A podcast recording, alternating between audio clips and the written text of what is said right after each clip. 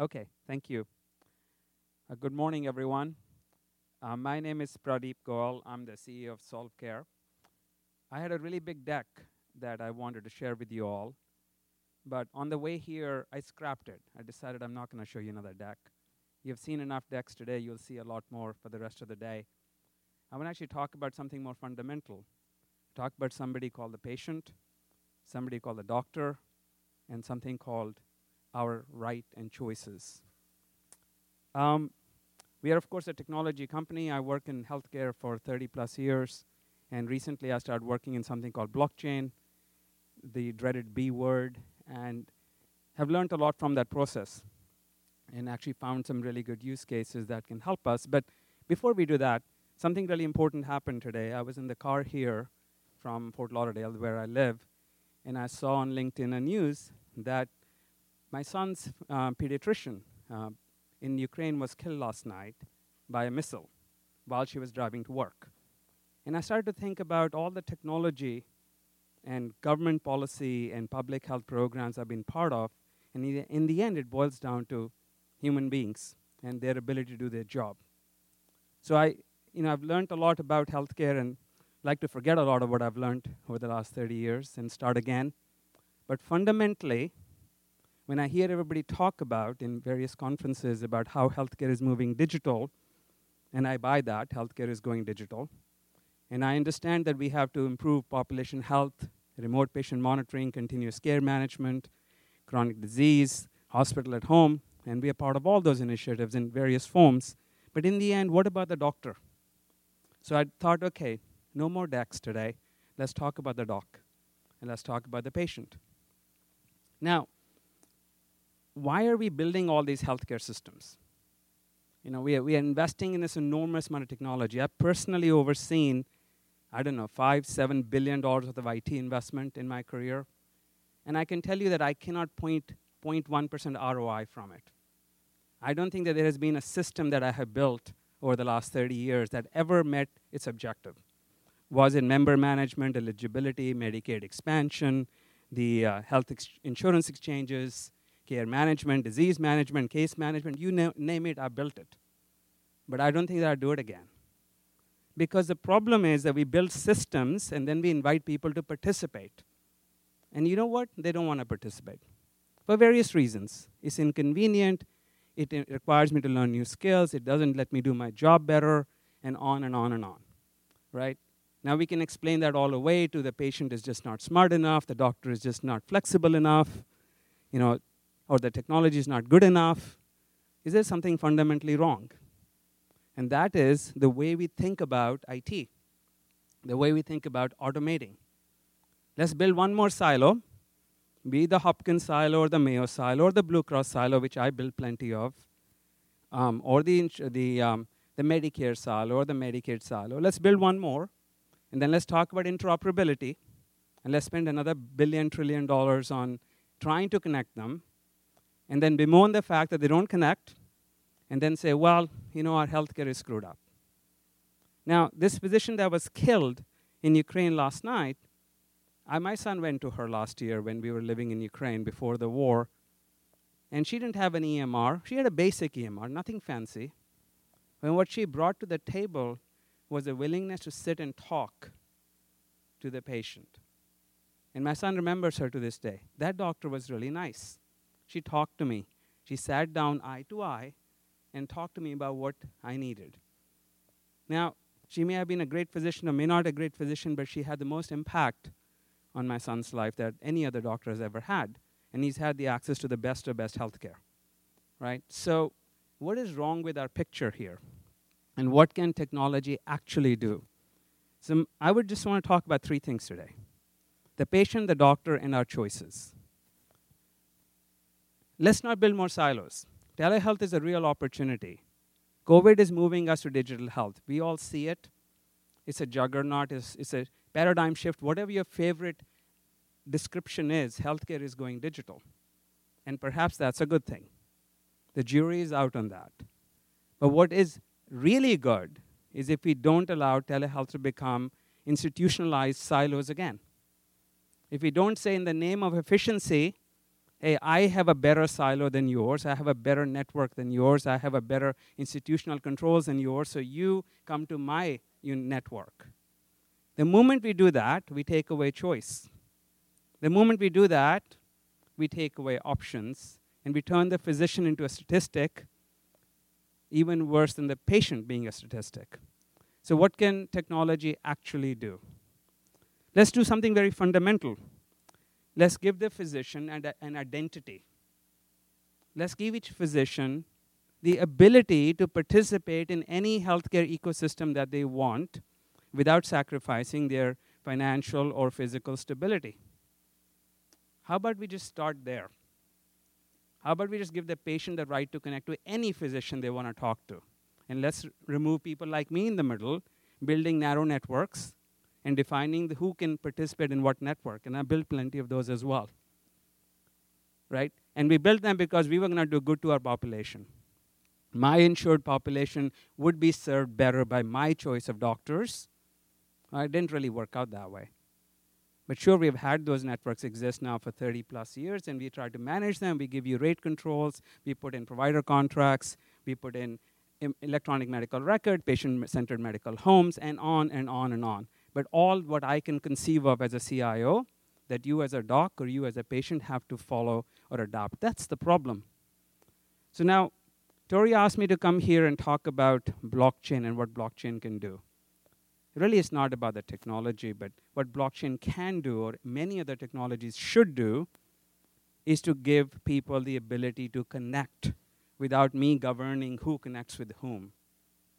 If we can just open up access, we will improve healthcare. And now, when you talk about telehealth, it scares me. It scares me that we're going to build another huge number of narrow networks, be the Mayo telehealth solution or the Hopkins solution or the Blue Cross solution or the uh, or the Medicare solution or the VA solution, and we're going to build just replicate the same narrow barrier-oriented healthcare in the digital world and say, well, it didn't really help that much. It won't if you don't improve access, if you don't improve choices. So Blockchain is a technology that I don't want to spend a lot of time talking about. It's a technology, guys. It's not panacea, it's not, you know, it's not the nectar of the gods. It's just another technology, but it has certain advantages that you can consider as you build new telehealth solutions. And that is autonomy and independence. So blockchain is kind of like having an idea of your own web address, right? Imagine that you have an identity, and that identity is solely yours, and people can talk to your identity. They can send you bills, they can get prescriptions from that location, they can interact with you like you exist on the web. But it's your own website, and you control it and how it works. And that identity represents you as a human being first, and then as a professional second. So then, you, by checking your identity, people know what credentials the doctor has, where they're allowed to practice, what hours they work, and what rate they want to charge. Fantastic concept. I could just talk to my doc without having Blue Cross tell me that he's in network or out of network. And I could choose to pay the rate that I need to pay, and Blue Cross could subsidize it. So, the long and short of it is that as we build new telehealth solutions, our first and foremost responsibility is to build it around the doc. The second responsibility is to make it accessible to every patient not to some patients that we happen to have economic relationship with.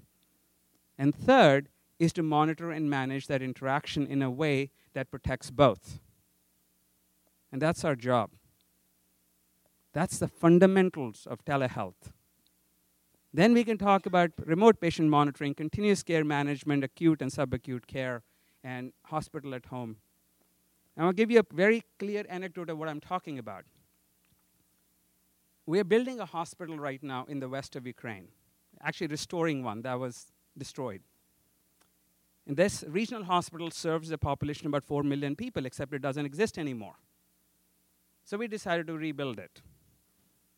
Just a crazy idea that healthcare needs to be available to everyone. So we decided to build this hospital.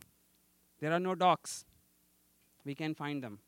They have either emigrated or, or have gone to the front line. So there are no docs in the region. There are no nurses in the region. Very, very few. So we went to Korea and convinced a hospital in Korea to offer telehealth to these to this huge, vast, unserved population that previously had real, relatively good health care. And the number one problem that Korean doctors had was they said, We don't want our identity to be revealed. We don't want the patient to know the name of the doc or the photo of the doc because we don't want a certain country to mark me as a target. So we had to build a system where the only thing known between the patient and the doctor is a 64 digit hash code that nobody can read. No human being with a, with a sane mind could read or memorize. But that hash code identifies a doctor. And it guarantees that this doc is actually an oncologist or a pediatrician or whoever. And you can actually interact with that address and send payments, receive prescriptions, get diagnoses, even get referrals. As long as that identity is protected. That was a condition for the doc saying, look, I'm going to be willing to provide health care to a vulnerable population, but you got to protect me first. Patients, equally interestingly, don't want their identity on the system either. They're afraid of being targeted as well. So, same thing applies to the patient. The patient can choose to share as much information as they want or as little as they want. It is not a condition to getting health care. You don't need to tell me the, your dog's name for me to diagnose your kid with flu or fever. So, this is the promise of technology that underpins the digital health revolution. And blockchain isn't the only answer. There are many other ways to do it. It's just one convenient way to do it. But I'm not here to talk blockchain. I don't want to talk about it. I don't want to talk about patients and doctors. I want to talk about the fact that I have built plenty of silos over the last 35 years, many of which you use and many of which you hate. You, the doctor, and you, the patient. And I'm asking you to think about not building more. And the way you don't build silos is you do not put the identity in the control of the network that you want to deliver to the patient.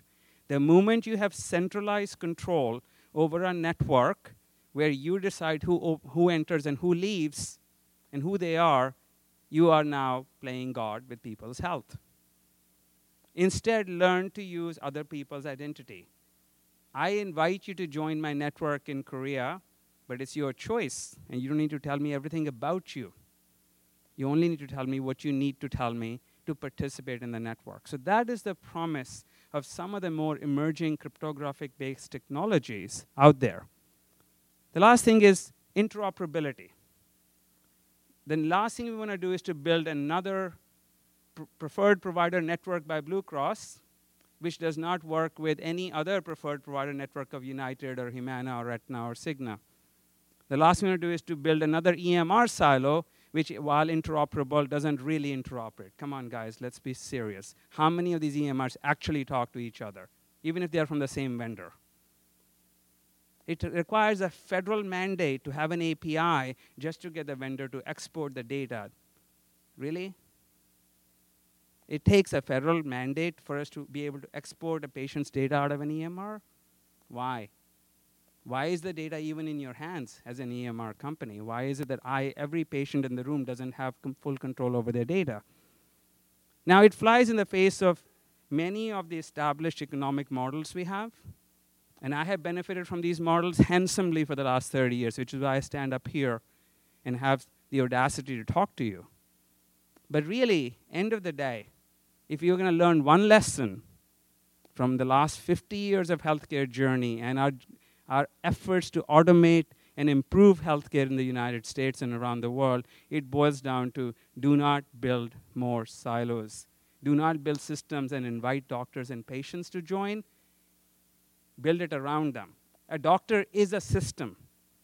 He doesn't need to be another system. A physician is a fully functioning medical system. All you have to do is to connect him to the right networks where he can deliver his services on his own choice on the day and time he wants to work or she wants to work and at the rate that she wants to charge. What a concept.